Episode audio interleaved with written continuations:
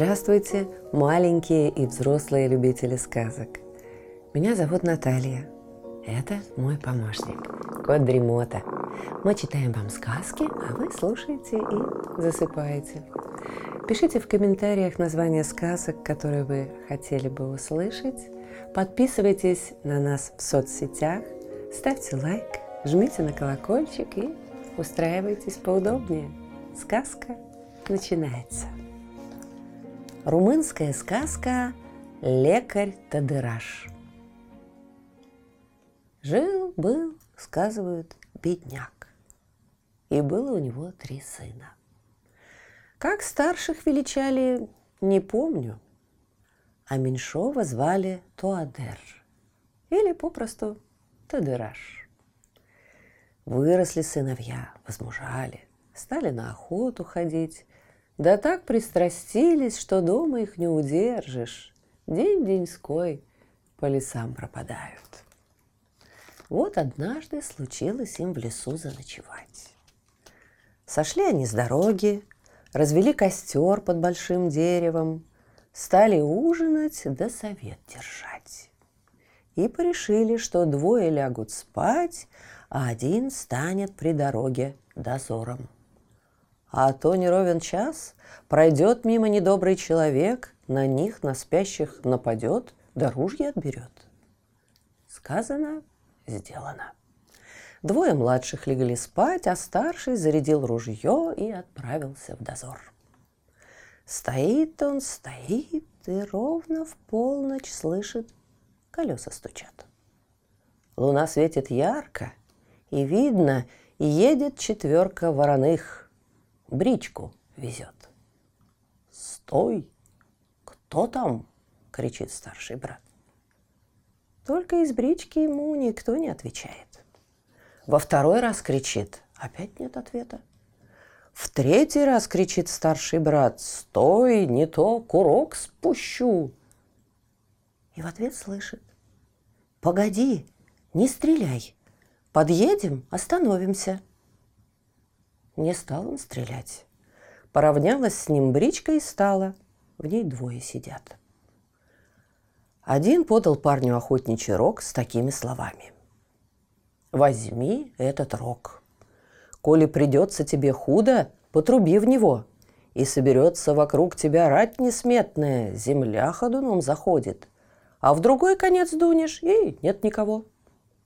Сказал, лошадей стеганул, укатила бричка – а старший брат решил рок испытать. В один конец дунул, откуда ни возьмись, появилась рать несметная. В другой дунул, словно никого и не было. Как стало светать, разбудил он братьев и спрашивает. «Крепко ли, братцы, спали, ночевали?» «Крепко спали, братец. А ты не видал, не слыхал ли чего? Или тебя тоже сон сморил?» Где это видано, чтобы дозорный уснул? Я глаз не сомкнул, ничего не видал, ничего не слыхал. Разожгли костер, поджарили зайчатины, перекусили и в путь отправились. Целый день проплутали, думали из лесу выйти. А к вечеру, что за чудеса, оказались на том же месте, откуда утром ушли. Делать нечего – пришлось опять на ночлег устраиваться. Костер развели, поужинали и решили снова дозор выставить. Настал черед среднего брата. Он ружье зарядил, трубку табаком набил, чтобы сон отгонять, и встал при дороге. Луна с неба светит, хоть деньги считай, коли водится. До полуночи все было тихо. А ровно в полночь застучали колеса, и показалась бричка, запряженная четверкой вороных. «Стой! Кто там?» — кричит средний брат. А ответа не слышит. Во второй раз крикнул. Молчат. Кричит в третий раз. «Стой! Курок спущу!» «Погоди, не стреляй!» — отвечают из брички. «Подъедем, остановимся!» Он не стал стрелять. Подъехали двое в бричке, и один протянул парню тугой кошелек. «Возьми», — говорит, — «кошелек этот непростой. Из него сколько ни бери, все не вычерпаешь». Дали кошелек и были таковы. А средний брат думает, нет ли здесь обману. Вытряхнул горсть золотых, глядит, а кошелек снова набит доверху. То-то было парню радости. Как стало рассветать, разбудил он братьев, велел завтрак готовить. Он день ночь не спал, от голода живот подвело. «Ты, может, что видал?» – спрашивают братья. «Да нет, не привелось. Хоть я всю ночь глаза таращил, заснуть боялся. Самое время поесть и в дорогу пуститься. Может, выберемся нынче из чащобы?» Сказано, сделано. Костер развели, мясо на углях испекли, наелись досыта и пошли напрямик по лесу просвета искать. Идут они, идут, а вокруг все глуше, все темнее. И под вечер снова они на том же зачарованном месте очутились. Снова развели костер, ужин затеяли. После старшие братья спать улеглись, а младший, Тадыраш, Пошел в караул, его черед наступил. До самой полуночи простоял он у дороги, трубкой попыхивая. Ровно в полночь стук раздался. Тадыраш ружье взял на изголовку, глаза навострил, видит, едет бричка, запряженная четверкой вороных. «Стой! Кто там?» — окликает Тадыраш. И, не дождавшись ответа, еще раз голос подает а бричка все ближе. Возвел Тадараш курок и кричит в последний раз «Стой, а то курок спущу!» А ему в ответ «Погоди, не стреляй, подъедем, остановимся». Не стал Тадараш стрелять, а бричка и вправду подъехала к нему и остановилась. В бричке двое сидят. Один подает Тадарашу шляпу и говорит – за то, что ты нас послушался, стрелять не стал, возьми себе эту шляпу. Она непростая. Надень ее, скажи «гоп, гоп». И она невидимкой тебя сделает и куда хочешь перенесет, хоть за царский стол. Можешь с царем и вельможами рядом сесть, пить, есть, и никто тебя не заметит. Сказал и стеганул лошадей, а Тадыраш стоит – глазам не верит. Вот нахлобучил он шляпу на голову и говорит. «Коп, гоп, хочу к царю на угощение». Глазом моргнуть не успел, а он уже в царской трапезной. Пир идет горой. Приехали к царю сваты, его дочь сватать. Тадараш тоже за стол сел. Стал пить, есть, да по сторонам глазеть. Благо его-то ни одна душа не видит. Царевна парню приглянулась. Писаная красавица. Только больно строптивая. Возьми, да и объяви сватам. За того только она замуж пойдет, кто с ней в карты играть сядет и не проиграется. Тадыраш слушал да на ус мотал. Наелся, напился и молвит. Коп, коп, хочу обратно к братьям. И тотчас в лесу очутился – как рассвело, разбудил Тадыраш братьев. «Не видал ли ты чего ночью?» – спрашивают они его. «Нет, все тихо, спокойно было», – отвечает Тадыраш. Пошли братья по лесу, плутали, плутали. Наконец вышли в какое-то село. Там старшие братья нашли себе невест, поженились, стали своим домом жить. Один Тадыраш в холостяках остался. И решили братья друг другу открыться. Показать, что каждый из них от неведомых проезжих в подарок получил. Похвастались. А Тадыраш и говорит среднему брату. «У тебя, братец, жена есть, а у меня нет. А царская дочь, я слыхал, за того замуж пойдет, кто с ней в карты на деньги играть станет и не проиграется. Давай меняться. Ты мне кошелек, а я тебе шляпу. С твоим кошельком разориться мудрено. Женюсь на царевне, вас обоих в генералы произведу. Ударили по рукам. Отдал Тодораж свою шляпу, взял кошелек и отправился в город к царю. Купил себе в лавке платье, какое богатею подобает, и пошел цареву дочь сватать.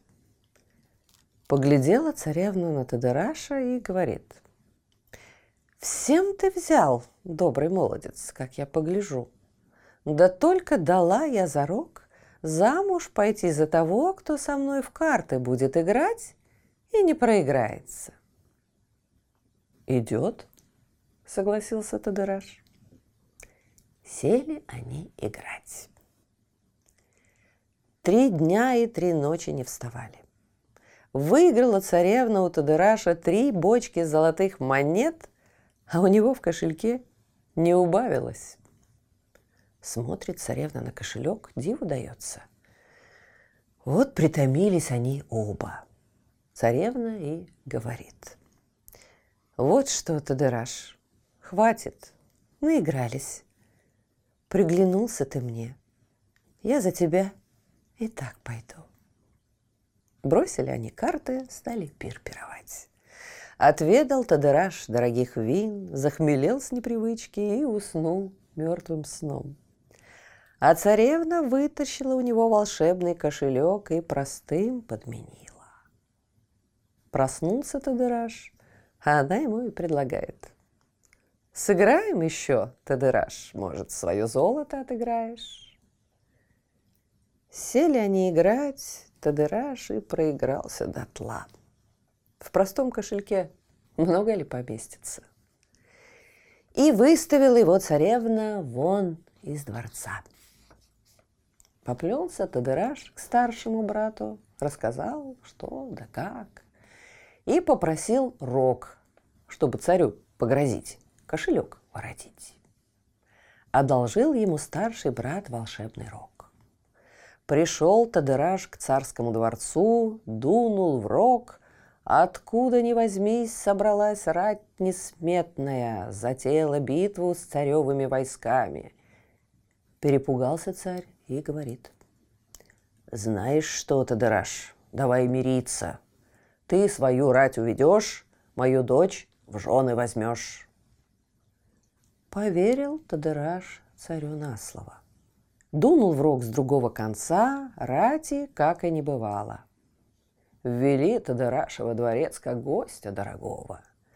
Сейчас, говорят, папа приведем, венчание устроим – а Тадыраш и уши развесил. Сидит, ест, пьет, папа дожидается. Ну и выпил больше, чем жениху положено, его и сон повалил. А царь тем временем подменил волшебный рог на простой. Разбудил Тадыраша и говорит, «Ишь, зять какой мне выискался! Убирайся во свояси, пока цел!» Разозлился Тадыраш, схватил рог и ну в него трубить. Да только все напрасно. Рог-то был подмененный. Стал тогда Тадыраш царя просить умолять. Не надо, дескать, ему в жены царской дочери. Пусть только вернет ему рог и кошелек. А его и слушать не стали. Выгнали из дворца, да еще и собак натравили. Еле ноги унес. Идет Тадыраш по дороге, обида его разбирает. Идет он и голову ломает, как бы обидчиков проучить. И приходит к среднему брату. Все брату рассказал, как было, и выпросил свою шляпу. «Пойду, — говорит, — попытаю счастья, может, отобью ваши подарки».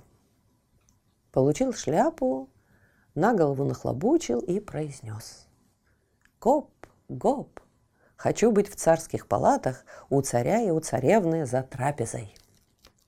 И в мгновение ока очутился за столом у царя. Ест, пьет невидимкой, а потом как стернет с себя шляпу. Глядят все на Тадыраша. Это еще кто такой? Да откуда? А Тадыраш шляпу на голову и снова невидимкой стал.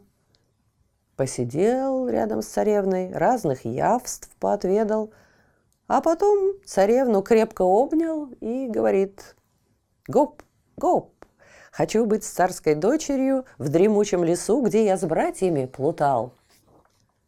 Царевна и крикнуть не успела, как оказались они на лесной поляне на траве мураве. Сдернул Тадыраш шляпу, признала его царевна и прикинулась будь-то рада. Чудной ты, Тадыраш, говорит. Что ж ты меня сразу-то не увез? Я же хотела за тебя пойти. Да отец с матерью противились. Вот теперь пусть поплачут. Заживем мы с тобой в лесу, я тебя научу, как кошелек и рог вернуть, как обидчиков проучить. Ластится к нему царевна, приговаривает. Вот бедовый, вот молодец, сумел своего добиться. А Тадыраш и размяк. Давно бы, говорит, тебя умыкнул, будь у меня эта шляпа. Ее наденешь, невидимкой станешь. А стоит сказать «гоп-гоп, хочу быть там-то и там-то», в миг куда хочешь перенесешься. Сказал, а царевне того и надо. Стала она его нежить да голубить, пока Тадыраша сон не сморил. Тогда надела она его шляпу на себя и говорит, «Гоп, гоп, хочу быть в отцовских палатах». И впрямь очутилась у себя во дворце, а Тадыраш на поляне спать остался. Вот проснулся он, хватился, нет ни царевны, ни шляпы, что тут делать? К братьям стыдно на глаза показаться, раз их подарки из рук упустил. И пошел Тадыраш по лесу, куда глаза глядят. В пору хищному зверю на растерзание себя отдать, так ему свет не мил сделался. Вот бродит он, бродит по лесу, жажда его донимает, голод мучает, и выходит к раскидистой яблоне. Яблоки на ней с кулак величиной. Румяные, налитые, так в рот и просятся. Сорвал Тадыраш сразу два яблока. Съел. И вдруг выросли у него на голове рога. Тяжелые и витые, как у вала. Ну и ну, думает Тадыраш, так мне и надо. Попали мне чудные дары, а я их из рук выпустил за царской дочерью погнался. Бодайся теперь, дурья башка. Вот тебе царская дочь. Не стал он больше заколдованные яблоки рвать, побрел прочь. Только отошел, глядит грушевое дерево. На ветках груши величиной с гусиное яйцо, золотистые, с румяными бочками.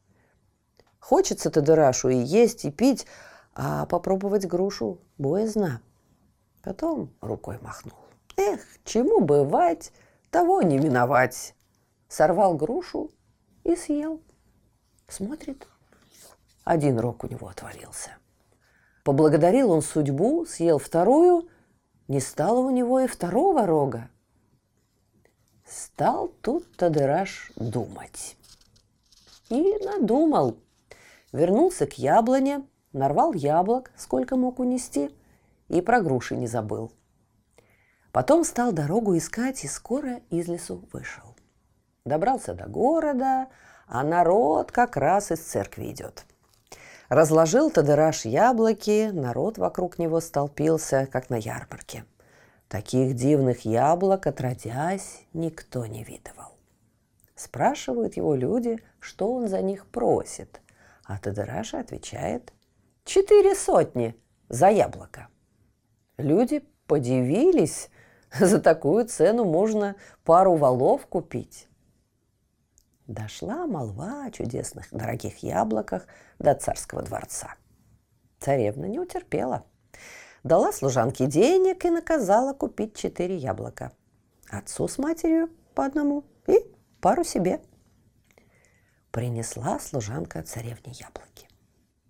Дала она по яблоку отцу с матерью, себе два взяла и ушла на свою половину. Царь яблоко съел, и вырос у него на лбу рог. Царица яблоко съела, и тоже рог на лбу получила. А царевна, лакомка, как все девицы, сразу два яблока умяла, и выросли у нее настоящие воловьи рога. Только сразу не заметили ни царь, ни царица, ни царевна, что с ними стало. Вот собрались они все к обеду, глянули друг на дружку и обмерли. «Папенька», — говорит царевна, — «что это у вас рог на лбу? И у маменьки тоже?» Так и ахнули царь с царицей. «А у тебя, доченька, не один, а два!» — говорят. Созвали они лекарей со всего цвета. Каких только снадобий не испробовали, ничего рога не берет. А Тадыраш на деньги, что за яблоки выручил, купил в лавке лекарское платье, шляпу здоровенную, как ведро, да черные очки. Нацепил все на себя и пошел в развалочку, ну, чистый лекарь. Подходит он к царскому дворцу. «Кто ты таков?» – спрашивает его привратник. «И зачем явился?» «Я лекарь, лечу от рогов, хочу царю представиться». «В добрый час тебя принесло», — говорит привратник. «У царя-то как раз рог вырос». И пропустил Тадыраша во дворец. Царь обрадовался. «Хорошо, что ты пришел», — говорит. «Видишь, какая беда. У меня рог вырос ни с того ни с сего, и у царицы тоже, и у дочки нашей сразу два. Нам-то с царицей что, мы свое пожили, а дочку-то жалко. К ней сватов засылать перестали. Возьмешься нас исцелить, ничего для тебя не пожалею. Возьмусь, а как же, отвечает Тадараш. Достал он склянку с мазью и грушу. Отведай грушу, царь-государь, пока я над рогом хлопотать стану. Царь грушу ест, а Тадыраш притворяется, что он рог мазью намазывает. Съел царь грушу, Тадыраш взялся за рог, тот у него в руках и остался. Царь себя не помнит от радости. Наградил Тадыраша кошельком золота и повел к царице – Тадыраш и царицу также вылечил, еще один кошелек получил. Настал черед царевны. А Тадыраш говорит, «С барышней, мои милые, дело посерьезнее будет. Рогов-то пара, да еще каких увесистых. Исцелить-то я ее исцелю, но так скоро не управлюсь. Оставьте-ка нас вдвоем, и раньше, чем через час, не заходите». Рога сперва подпилить придется. Царевне больно будет. Станет она кричать, вас звать. А вы послушайте меня, не входите, если хотите, чтобы ваша дочка опять стала такой, как была. «Тебе виднее», — отвечают царь с царицей.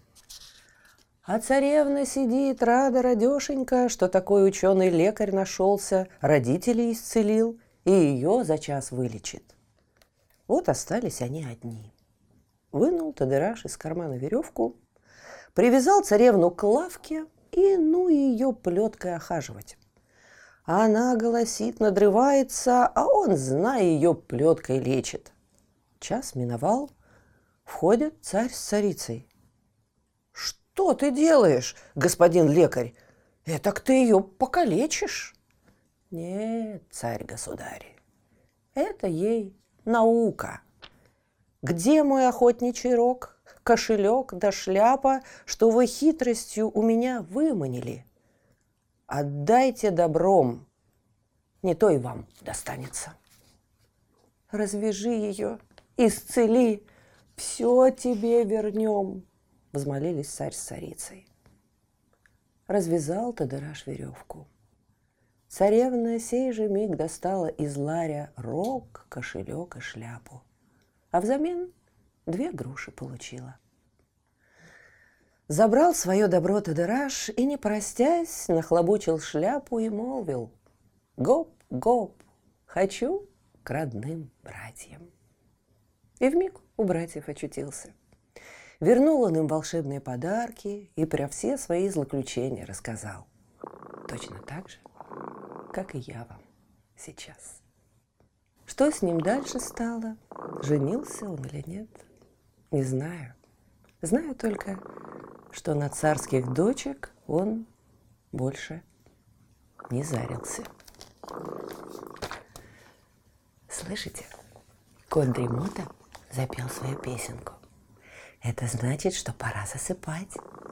Мы обязательно встретимся снова. Ну а сейчас спокойной ночи.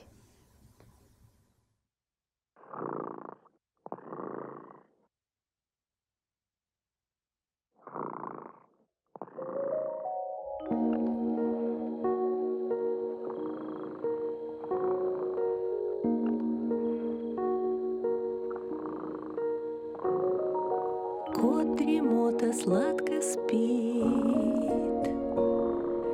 Песенку свою урчит.